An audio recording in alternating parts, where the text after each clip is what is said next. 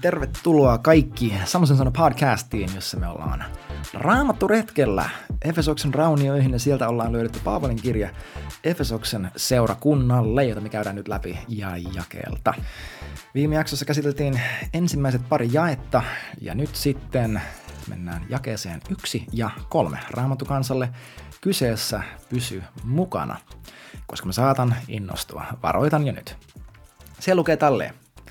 Paavali kirjoittaa, Ylistetty olkoon meidän Herramme Jeesuksen Kristuksen Jumala ja Isä, huh, iso teksti, joka on siunannut meitä taivaallisissa kaikella hengellisellä siunauksella Kristuksessa. Mm-mm, ylistetty olkoon. Mietit, että Paavalin ekat sanat heti, heti ton niin tervehdyksen jälkeen on ylistää. Ja tämä on niin A ja Ö kristityn elämän se, että milloin ikinä me lähestytään Jumalaa, me tehdään niin hyvä teko siinä, että me lähestytään häntä kiittäen. Ylistys on lähtökohtaisesti kiittämistä. Missä se onkaan raamatussa se, se että enter his courts with thanksgiving? Oota mä tsekkaan. Se oli psalmi 100, jakeet 4-5.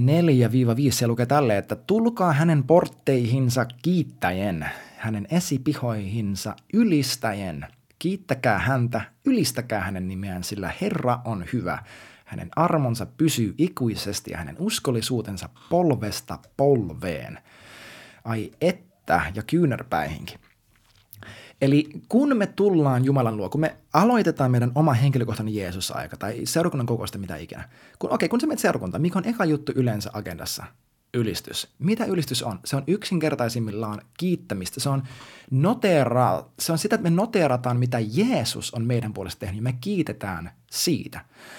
Mutta tämän kiittämisen sen täytyy olla sen täytyy olla oikea. Meidän täytyy tiedostaa, mistä me kiitetään. Dr. Caroline Leaf sanoi yhdessä haastattelussa Elevation Churchille, että, että kun me tunnustetaan meidän suusta asioita, mitä me ei uskota, ja hän on siis aivotutkija, hän sanoi, it literally causes brain damage.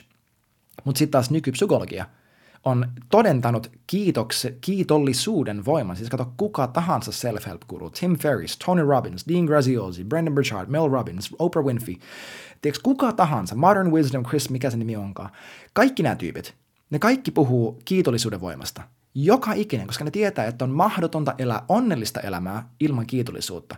On mahdotonta elää tehokasta elämää ilman kiitollisuutta. Ja kiitollisuus pohjimmiltaan se on ylistystä. Se, mistä me, mitä me kiitetään, sitä me myös ylistetään, koska me sanotaan, että hei, se hyvä, mitä mun elämässä on, se on tämän takia. Joten kun sä aloitat sun oman Jeesusajan, jos sulla on yhtään niin kuin, sellainen aamu, että ei tunnu miltään vaikka, niin tee sitä, mitä toi Michael Miller – Upper Roomilta esim. teki. Hän sanoi, että kun hän herää aamulla, hän ottaa hänen ison kahvin ja menee raamutunkaan viettää Jeesus-aikaa ja hän ihan ekana ottaa No mä en suosittele, kännykän käteen, mutta hän ottaa kännykän käteen ja alkaa sinne noteseihin, muistiinpanoihin, ihan vaan kirjoittamaan, että mistä ikinä hän on kiitollinen. Ää, kiitos Jumala mun vaimosta, kiitos mun lapsista, kiitos mun koirasta, kiitos mun talosta, kiitos mun kaverista, kiitos mun siitä ja kiitos mun äidistä. Ja ihan käytännön asioista ja sitten myös kiitos sun rakkaudesta, kiitos sun armosta, kiitos sun seurakunnasta, kiitos sun ruumista. Niin pitkään, kunnes se alkaa tuntua jossain. Ja tämän kiitoksen täytyy tuntua meistä jossain. Siis joo, kyllä, me ylistetään silloin, kun ei tunnu miltään – mutta jos milloinkaan ei tunnu miltään, niin sitten jotain on tosi pielessä. Jos me ollaan enemmän fiiliksissä niistä siunauksista, mitä meidän elämässä on, kuin hän, hänestä, joka meitä on siunannut, ja me ei noterata sitä, me ollaan ehkä hemmoteltu pilalle. Just saying. Mutta anyway, hän aloittaa tämän koko homman ylistyksellä, koska siitä tässä koko hommassa on kyse. Tämä on A ja Ö. Me todetaan, mitä hän on meidän puolesta tehnyt. Sanotaan thank you so much, ja me vastataan siihen – Huom, tässä lukee, että ylistetty olkoon, ja joka on siunannut meitä taivallisessa kaikilla siunauksilla Kristuksessa. Huom mennyt aikamuoto, josta me juteltiin, juteltiin tuossa introssa. Efesolaiskirjassa näkee että melkein jokainen jae on menneessä aikamuodossa, että hän on jo siunannut meitä. Kuinka usein me pyydetään Jumalaa siunaamaan meitä tai siunaamaan meidän päivää tai, tai mitä ikinä. Totuus on se, että sä oot nyt niin siunattu kuin sä tuut koskaan olemaan. Ja se, että tajuatko sä vai et, niin siitä tässä jutussa on kyse. Tämä, kun me vaikka luetaan Herran siunaus, siis mä en ole yhtään sitä vastaan, mutta mä henkko uskon, että Herran siunaus esimerkiksi menneessä aikamuodossa on paljon enemmän totta. Siis kuuntele tätä. Herra on siunannut sua ja hän varjelee sua. Herra on kirkastanut kasvonsa sulle ja hän on sulle armollinen.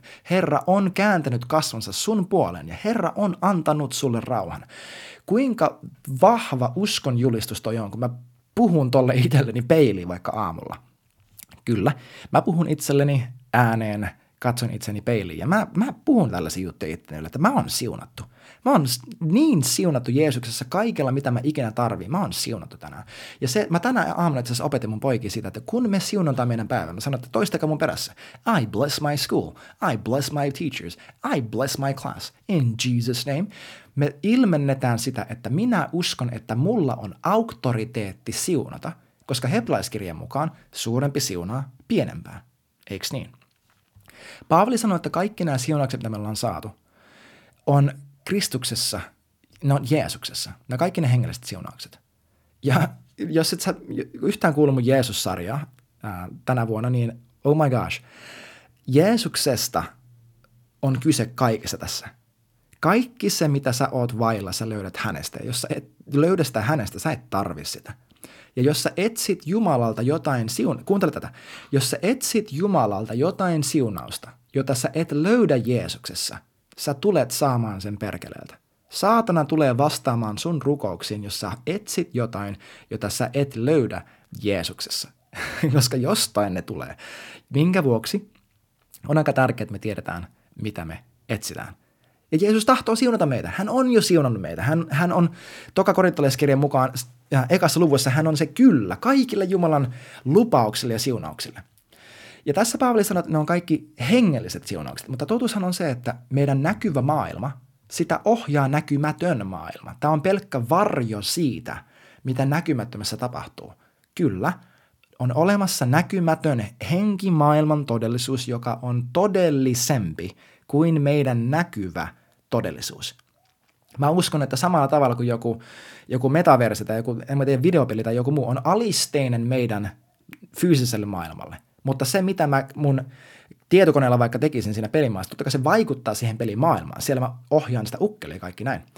Niin samalla tavalla tämä fyysinen maailma on yhtä alisteinen henkimaailmalle. Jos et sä usko, niin mieti vii, milloin viimeksi joku näkymätön saatanallinen olento on valehdellut, antanut sulle jonkun ajatuksen ja saanut sut tottelemaan sitä ja se on näkynyt sun ruumiissa, sun, ajat, sun käytöksessä, sun sanoissa, sun ajatuksissa. Joten kyllä, nämä hengelliset siunaukset, ne näkyy fyysisesti.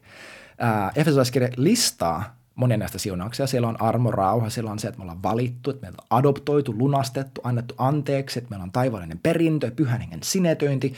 Sama voima, joka herätti Jeesuksen kuolleesta ja paljon muuta hyvää. Joten jos sä yhtään epäilet sitä, että onko se siunattu vai ei ja tarvitsetko jotain lisää siunausta, niin kyllä, sinä olet siunattu.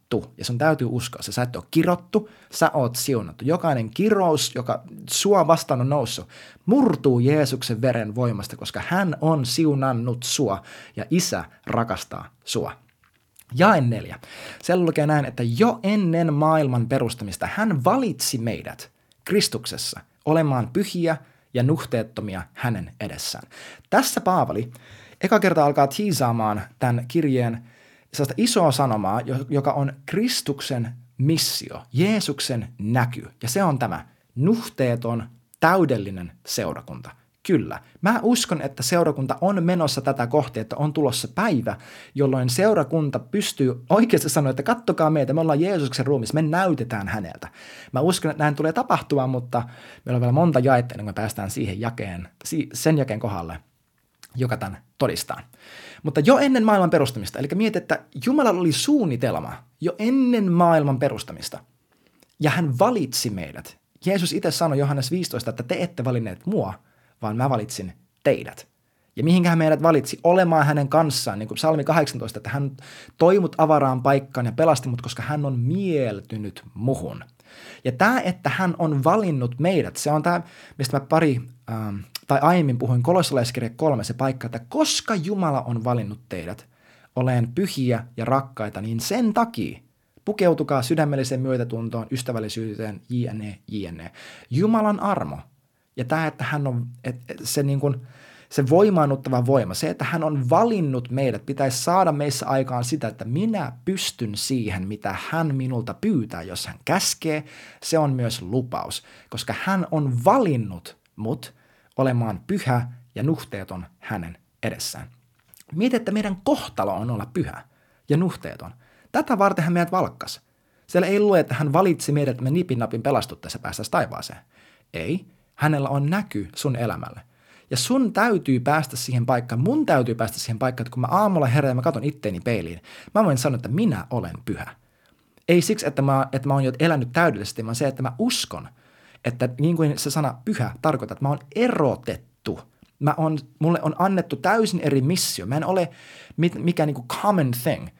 I've been made holy, erotettu erityistä jumalallista tarkoitusta varten. Että meidät on tehty pyhiksi – hän on valinnut meidät olemaan pyhiä hänen itsensä edessä. Mitä hän haluaa, että me eletään, hänen, että me eletään meidän koko elämä hänen edessään. Ja se tapahtuu niin, että me ollaan pyhiä ja nuhteettomia. Koska Jeesus sanoi vuodisanossa, että ää, on he, joilla on puhdas sydän, koska mitä? He saavat nähdä Jumalan. Ja kun me ollaan käyty sitä aiemmin läpi, mä oon, mä oon argumentoinut, että tarkoittaa myös sitä, että kun mä katon peiliin, mä näen Jeesuksen siellä. Ah, kuinka ihanaa. Ja mietin, että ennen maailman alkua – hän valitsi meidät. Me ei voitu tehdä mitään sen eteen. Hän valitsi meidät siksi, että hän halusi, että hän rakasti meitä. Viimeisenä mä haluan nostaa sen, että no entä sitten, no, eikö kaikki ole valittuja? Entä sitten ne, jotka ei, ei ole valittuja? Mitä niille tapahtuu ja näin? Okei, okay, äh, ensinnäkin mä en ole mikään universalisti. Mä en usko, että kaikki pelastuu. Koko raamattu on vastaan tätä ajatusta. Jos sulla on yhtään epäilystä, me kuunteleen tai lukeen Francis Channing kirja Erasing Hell. It will change your life and blow your mind, I promise. Mutta mun henko näkemys on se, että ultimaattisesti Jumala on itse asiassa valinnut joka ikisen ihmisen, koska luemme, kuuntele mitä Raamattu sanoo.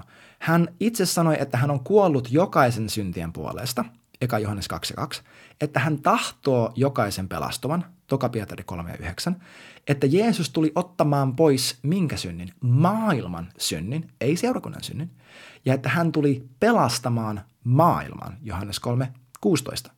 Ja Jeesus itse sanoi, että kuka ikinä hänen, tuokseen, hänen luokseen tulee, syö hänestä, juo hänestä. Jokainen pelastuu. Joten mä uskon, että hän on valinnut joka ikisen, ja jos se, että me ollaan valittuja, saa meissä yhtään sellaista elitististä ajatusta, että no me ja sitten toi muu maailma, me missataan koko pointti.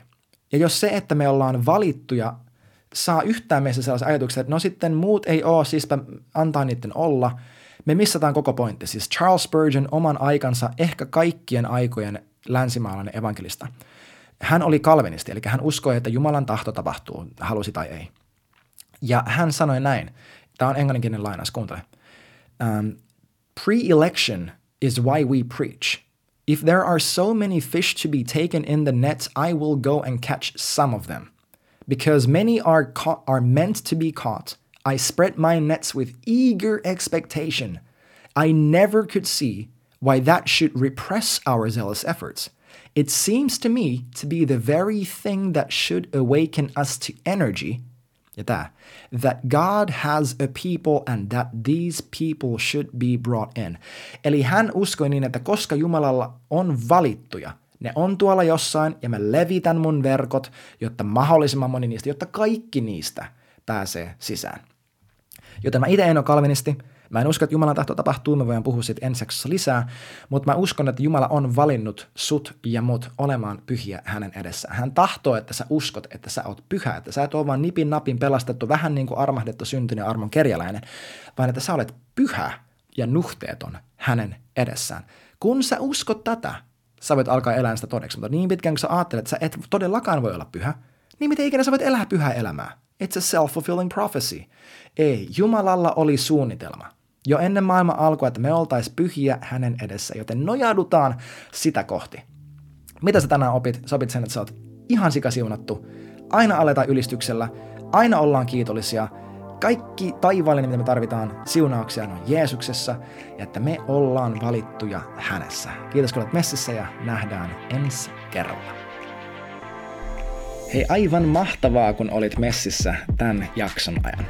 Sä löydät mut Instagramissa nimikkeellä hello-samu, joten laita rohkeasti DM, jos on jotain mielen päällä.